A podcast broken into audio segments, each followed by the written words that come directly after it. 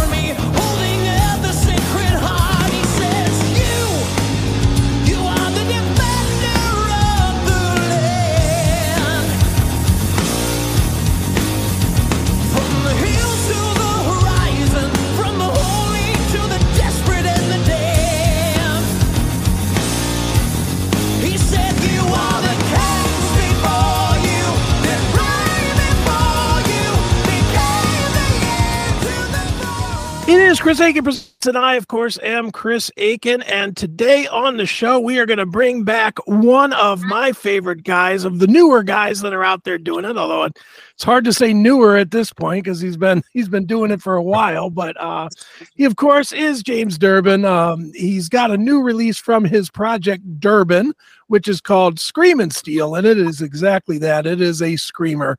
So, welcome to the show, James Durbin. James, how are you, man? I'm good, Chris. How are you? I'm good, man. It's good to talk to you once again. It's uh great to talk to you on the back of this record, which is an absolute ass kicker, man. Fantastic. Thank you, thank you. Well, if uh, if this, I think this record is anything like me, which it is, and I know I am. Uh, I've got four shots of espresso in me, so I, I think that uh, I think that me and Screaming Steel have a lot in common right now. Uh, we're we're uh, we're we're hot on our toes, and we're uh, we're ready to kick some ass. Absolutely, man. Well, dude, let's um let's dig into this thing a little bit. I mean, let's start. You obviously had the release uh, you know, what a year and a half ago or 2 years ago, Beast Awakens, uh which was a cool kind of an introduction. Just as a fan, I'm saying that I feel like you really kind of came into that style now a lot more. I, I would say Screaming Steel is a lot better. But how how would you look at this release for you? How is it different for you, and how do you think you've grown into it? Great question. Um, well, uh, one thing that that's tripping me out is it does feel like it was a year and a half ago or two years. Um, it was actually almost three years ago, Wow. which is yeah, which is just wild. So um, there's been that much musical growth, that much guitar playing growth, songwriting growth, just kind of like knowing what it is that I want and knowing what it is that I don't want uh, out of out of this project. Um, I think with the first one, there was a lot of ambition into trying to, I don't know, prove it to myself that uh, that I could write a full-on traditional heavy metal album, and you know there was, I don't know, there was certain stakes. I think with this one, I'm just having fun. With the first one, I was trying to write like this full-on. Um, storyline going through it, you know, kind of like a concept album. With this one, there is not really any of that. There's a little bit, you know, if I wanted to uh, bullshit and uh, and say that there's like a a little bit of a thread going through uh, from the first album with the prince and the king and the and the realm and all that that fun stuff. Um, but with this one, I just tried to, you know, with traditional heavy metal, at least the classics, the kind that I like, there is a heavy dose of cliche. Right. And there's nothing wrong with that. Some people love cliche, some people can't fucking stand it. So, you know, it's I'm trying to write good songs, I'm trying to write uh great melodies and great hooks. and I feel like there's, you know, every song has a hook, every song has multiple solid melodies, um, and I tried to do a lot of like trimming of excess parts on this record. And even when I listen now, there's there's things that I hear on it where I'm like, eh, I could have trimmed that. I could have I could have shortened that. You know, tear them down, for instance. I could have shortened that. Um, there's there's extra in there that doesn't necessarily need to be there. Um, just extra groove. That is it a little bit too much? Maybe, but there's a bitch in solo, so you know, uh, you, you know, you know, you, you take it as you take it. So, um, I think I've just learned a lot and grown a lot. I wanted to also write more of a record that could be played better live. Okay. There's a lot of good on The Beast Awakens, and we certainly play it. Um, but it's I wanted to write this tailored a little bit more to a two guitar format.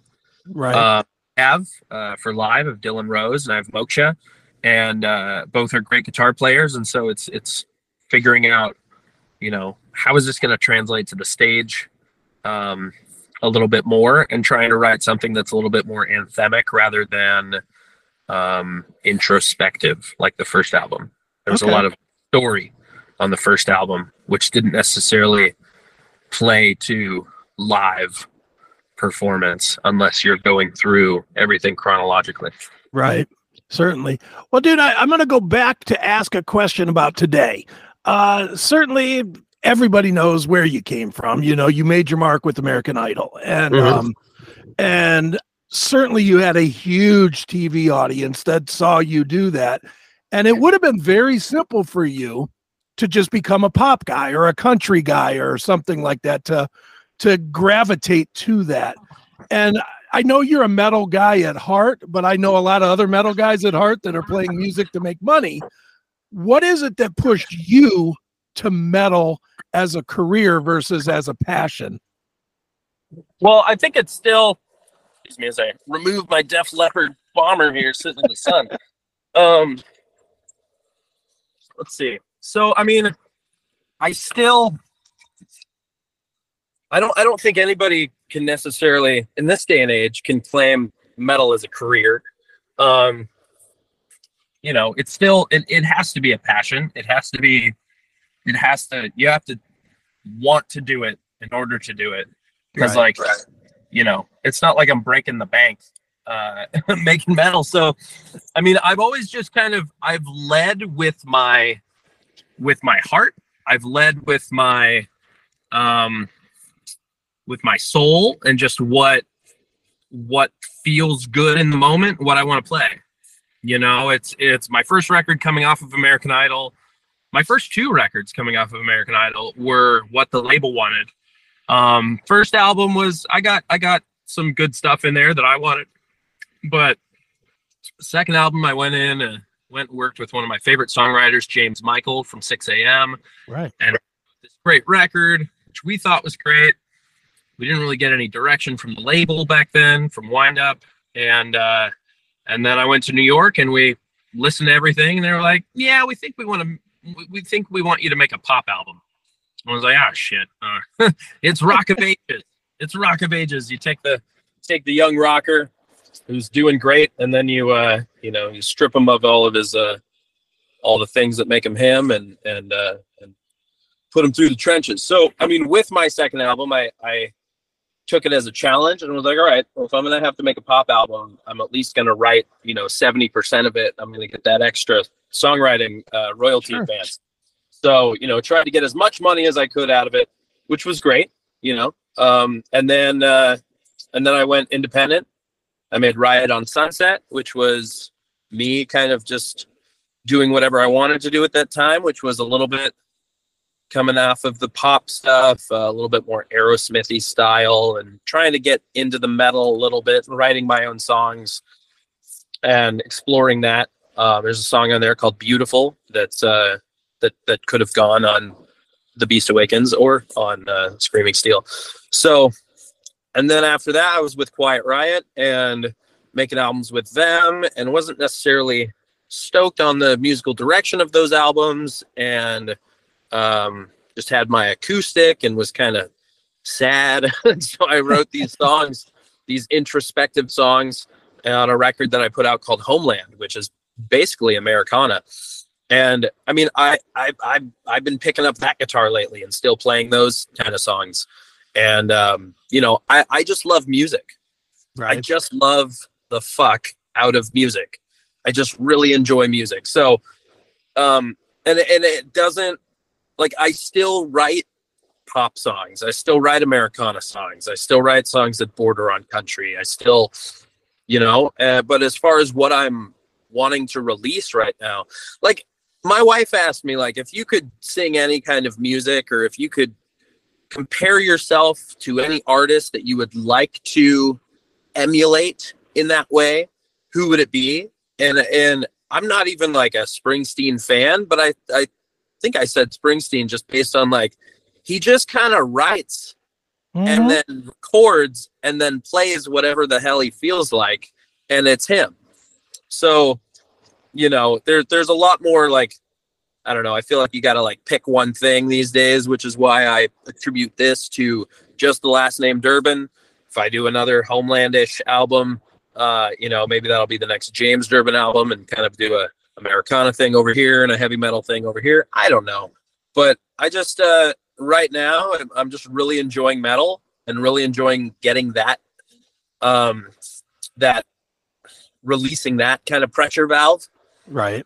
and and it's it's really fun to me because I love classic metal so much. I love how cliche it is, how over the top it is, and and you know those Judas Priest records, and and like just finding, I don't know, finding new ways to say the same thing, you know, which is really what any of these bands are doing. And there's so many great bands in this genre, in this kind of revivalist heavy metal, traditional or trad or cinematic or power or whatever. Like Mhm. there's so many young bands that are doing it and that are doing it great and that are clearly having fun you know uh, i'm just uh i'm a i'm a young old man i've got three kids and a wife and uh, a mortgage and you know and all that stuff so i'm like i'm not so much of like the let me go out there and slug it out on the road but let me you know hole up in my studio and and try and make badass records Right on, man. Well, let's talk about some of the badass tracks on this record. I'm gonna start with my favorite, which is Beyond the Night.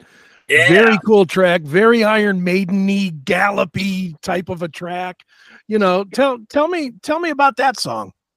so beyond the night is probably i think beyond the night and rebirth are the oldest riffs and uh, ideas on this album.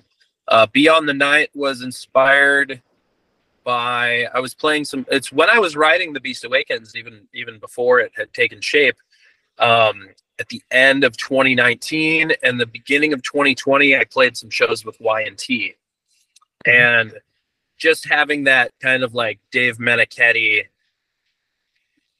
you know, vision in my head of of uh, it originally kind of stemmed from from playing with those shows with Y&T, and even though like beyond the night when the sounds are falling around you, just sounds like it sounds like a melody that Meniketti would sing Right. and uh, it was like Beyond the Night, and then I think what ended up coming out of that was Calling Out for Midnight, which was on the the first Durbin album. Um, I think that's the one that kind of like took shape, and so uh, going back through older ideas um, as well as new ones, and just started to flesh that one out. I thought the riff was cool. Um, yeah i just i like to write from a i'd like to put my my songwriting cap on and kind of like get into that tony iommi headspace Sure. of just like how can i how can i make the the coolest sounding thing um the easiest right. you know it doesn't need to be over complicated but that also i think that like if you are a guitar player that can play all the notes and do it well then it's going to be easier for you to write something that has all the notes Right. you know uh, overcomplicated because that's you know your your skill level. So um for me that's not my skill level uh, as a guitar player. And i like to write something that's uh as as simply um i don't know that's just stated as simply as possible. And and in doing so is actually a lot harder. Um yeah so i, I feel like the riffing is good on that. Uh, that one does kind of have a little bit of a storyline if you will um that's just kind of like searching all across for you know something that you love um and kind of saying it in a dio-esque sort of a way with the mysticism and sailing on the you know sailing through space and and uh and all that kind of stuff. So like um yeah i'm glad you like that one. That one's that one's like the one that i'm like all right it's kind of a b-side but it's kind of like a b-side in that way of like one night in the city is a b-side on last Right. July. you know it's like one night in the city is my favorite song on that record but it's in all intents and purposes is a b-side so yeah I, I, I like to i don't know i just enjoy writing i just enjoy Right. writing so thank you i appreciate that blinding wicked. Laugh, breaking glass for the curse comes to pass and the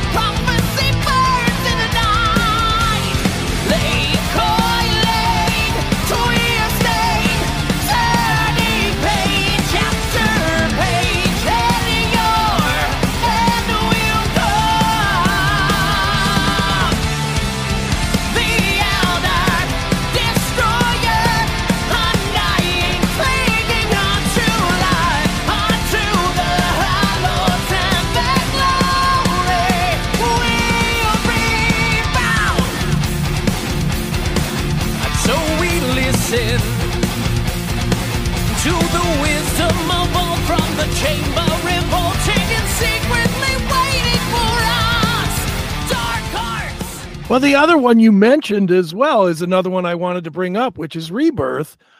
I I love your vocal parts in this. I love that you challenged yourself vocally with some different things. You know, what was that the intention on this one or is that just how the song flowed together where you saw different places to try lower tones and higher tones and mix and match it? So Rebirth was originally the opening track. That was the first song that I wrote after The Beast Awakens. And Okay. that was going to be the way that like when the original idea was to continue to do a storyline thread and still make this a concept album, Rebirth was the opening track. Okay. And uh, the the decision to make it the last track would be to you know leave it kind of open ended that maybe the third Durbin album would be a return to a concept. Um, but yeah, because the the first Durbin album ends with Rise to Valhalla, and so that's like a warrior dying in battle and you know receiving the ultimate honor of of you know rising to Valhalla. Um, right. and then what then you know it's like a new rebirth so um it's kind of turning it's kind of a i wanted to originally wanted to set screaming steel album in space i wanted to make it like this like space ocean space fantasy epic sort of thing. That was the original um bold bold idea um that didn't necessarily take uh take shape but um i still love the song and it's it's an interesting song where it's kind of a it's kind of an uh um not an opera but kind of like a rock opera kind of a piece where it just tells the story. There's no solo you know uh, i i went back and forth like do i put a solo in it? Originally it had a couple solo sections but again when I'm talking about trimming excess i trim those and i just like that it it just gets straight to the point Right. and it kind of just tells the story and it just allows me to sing cool parts in succession. Um and then that that ending that guttural we no longer wait i can't do it right now but um uh yeah and then the following our rebirth is the dawning of our rise Right. is kind of a um it's a cool way to end it you know i, I like i like a strong opening and a strong closer uh Right which on. i feel like the the beast awakens has opening with the prince of metal and closing with rise to valhalla and then this one opening with uh, Made of Metal and closing with Rebirth. I think it's pretty cool. Absolutely, man. Well, dude, let's transition away from music just for a second. Um, you probably remember this. We, you, myself, and uh, G, G and Floridia tried last winter to get this wrestling thing together, where we're gonna Oh, watch, yeah. watch wrestling and and review this thing. Obviously, it's a crazy time in wrestling right now. AEW's doing stuff. You were just on the cruise with Jericho. WWE is blowing up again for the first time in a while. How are, as a wrestling fan, are you loving all this stuff, or do you wish one side would win and the other side would settle back, or what? No, I think when wrestling is doing great, everybody wins. You know, it's it's it hasn't always not that it's cool to be a wrestling fan, but there's more um I don't know, there's more eyes on the product now, so it's a little bit more accepted to be a wrestling fan. I feel you know, like people that aren't wrestling fans are like, "Oh, that fake stuff." Like right? do they think that it's like do they think that it's only like i don't know what they i don't know what people think because it's it's so freaking massive Yeah, it's so massive so like oh you like that thing that sells out stadiums across the world you like that thing that that uh gives you know these giant specimens of human beings um uh work and puts food on their families tables for just being badasses. Yeah. Fuck yeah i do. It's like live heavy metal you know? Um but yeah i aew is i've really enjoyed aew aew is like having a having an issue finding its identity i feel like. And but then again i also you know wwe has known its identity for a long time. And i think aew is like bordering on do we take more cues from this company or that company? Right. sometimes i feel like it's just like it doesn't have an identity and it's not necessarily looking for one. It just does everything. Yeah, I, I agree. I, I wish they would go back to the identity they had on day one, which I loved, where it was just kind of rebel wrestling. That was uh, yeah for me, that was kind of the best era. How is it that you haven't been tapped yet to to do an intro for somebody or music for somebody? Man, you so fit that bill, and, and you're a fan. so once upon a time i had an opportunity to do someone's entrance music um but it, it wouldn't have worked out for anybody because it was for uh what was her name eva marie Okay, yeah, yeah um yeah back in wwe in like 2015 okay. and you know no one liked that. So i'm glad that i turned that one down.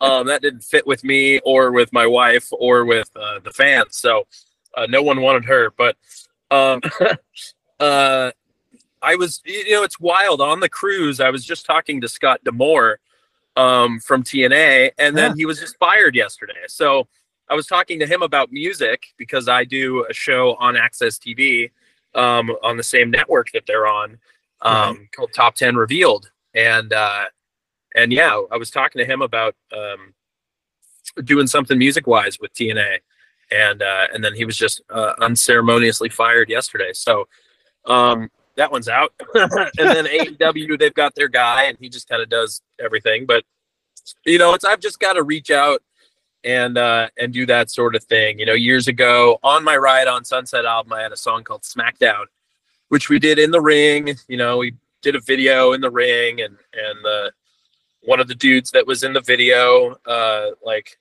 we debuted the video and then like the very next monday he was on raw with uh when they were doing all that stuff with uh with braun strowman. Right. uh they were in denver. He was one of like the the 420 boys or something. I don't know it was funny but so that was cool but you know it, it, the song was a little bit too on the nose. It was Right. it was smackdown so they weren't necessarily gonna gonna do anything with that but um i think that like i don't know. It's i, I get to do enough stuff with wrestling and i've got a a, a a free ticket a free seat in the front row every time i, I want to go to an aew show um, or a wwe show though they may be cracking down on their uh, their their their their comp tickets i heard but you know we'll see but you know for like the last 13 years I've I've you know been able to uh just go have a woo there I go. I've been able to have a front row seat to all these Right. shows and got to go to WrestleMania on their uh on their dime when I was doing stuff with the Be a Star uh, anti-bullying campaign back in uh, back right after Idol Right. and you know there's been a lot of crazy dreams coming true um with me and with wrestling so if if by any chance there was an opportunity to to sing on someone's entrance i would obviously jump jump at it um because that's really cool Yeah, no, I agree. I, I'm just surprised you haven't done it yet. I mean, because I know a couple of artists like Roy Cathy from Cold Sweat. He he did um, Kip Sabian's music and and Plush, that band Plush. They do uh, Athena's music because they have a song called Athena, but you know they they do her music. So there are opportunities there somewhere. I'm just surprised you, who's a very vocal fan, have not found that spot yet. i've i guess i just need to talk to more of the talent i mean i was i was kind of hanging out with a bunch of people on the cruise but you know it's you know when when orange cassidy has starship you know you're not going to beat that. Um i don't know maybe maybe uh i don't know. I don't i really don't know. You know it's it's uh maybe when luther gets out of his uh thing with toni storm maybe he'll have a uh have his own music and uh maybe something like that. I don't know. I was i was hanging out with people so it was more just like you know getting to know people on a on a human level and um yeah it was the cruise was was wild. It was wild you know. Sitting there with with my best friend of uh from childhood till now and uh and we're just you know in the artist lounge or up in jericho's uh uh quarters partying Right. with everybody or watching everybody else party. And we're just poking each other just like dude this is so weird. You know gone are the days when we're all pooling together our five dollars to afford a $65 pay-per-view Right. um, and and drinking warm Bud Lights, you know, as teenagers. So gone are those days, and here we are, you know, drinking cold but full-bodied Budweisers on a on the Jericho cruise. You know, Nice. We're really we're really really moving on up to the big time. Right on, man. Well, dude, you've definitely moved on to the big time with this new release, Screaming Steel. It's a great record. I suggest everybody buy it. And yeah, you can stream it, but for God's sakes, buy it, people. Buy it. Help help James out here. Help me help help the label recoup. That's right. Help the label recoup. Because if they uh, don't, yeah. then there won't be another one. Right, exactly. Um, I'm doing a uh, for anybody listening that ha- might happen to be in California. I'm doing an in-store record release day signing uh, Okay. in my hometown, Santa Cruz, California, at Streetlight Records, traditional mom and pop, locally owned record store, and uh, we're doing an in-store performance with the Durbin Band live. We're doing five or six songs, I think, a bunch off the new one, a couple off the last one and uh, and then signing copies uh, in store, and that is next Friday, February sixteenth. Very cool. Well, one more time, it is Screaming Steel. It is Durbin. And uh, James, as always, man, it's great talking to you here on Chris Akin Presents. Likewise, Chris, I appreciate it. Thanks for having me. Enter a world brought to its knees. Vengeful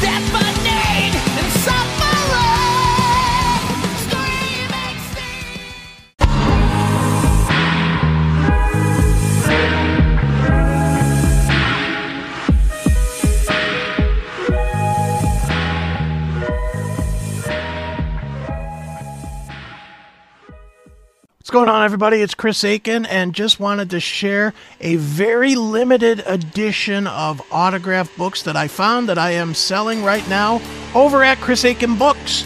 I've got this one. I know it doesn't look like it has anything on the cover, but it's got a lot inside. This is my book, Cause and Effect Metallica, about the Metallica Black Album. It's uh, one of my more successful books, and I ran out of copies long ago to sign and sell but I found a few, and I do mean very few. So if you want one, there's like, uh, I don't know, maybe five of them that are available for sale as of today. So get it now over at chrisakinbooks.com, chrisakinbooks.com. Cause and Effect Metallica on sale now.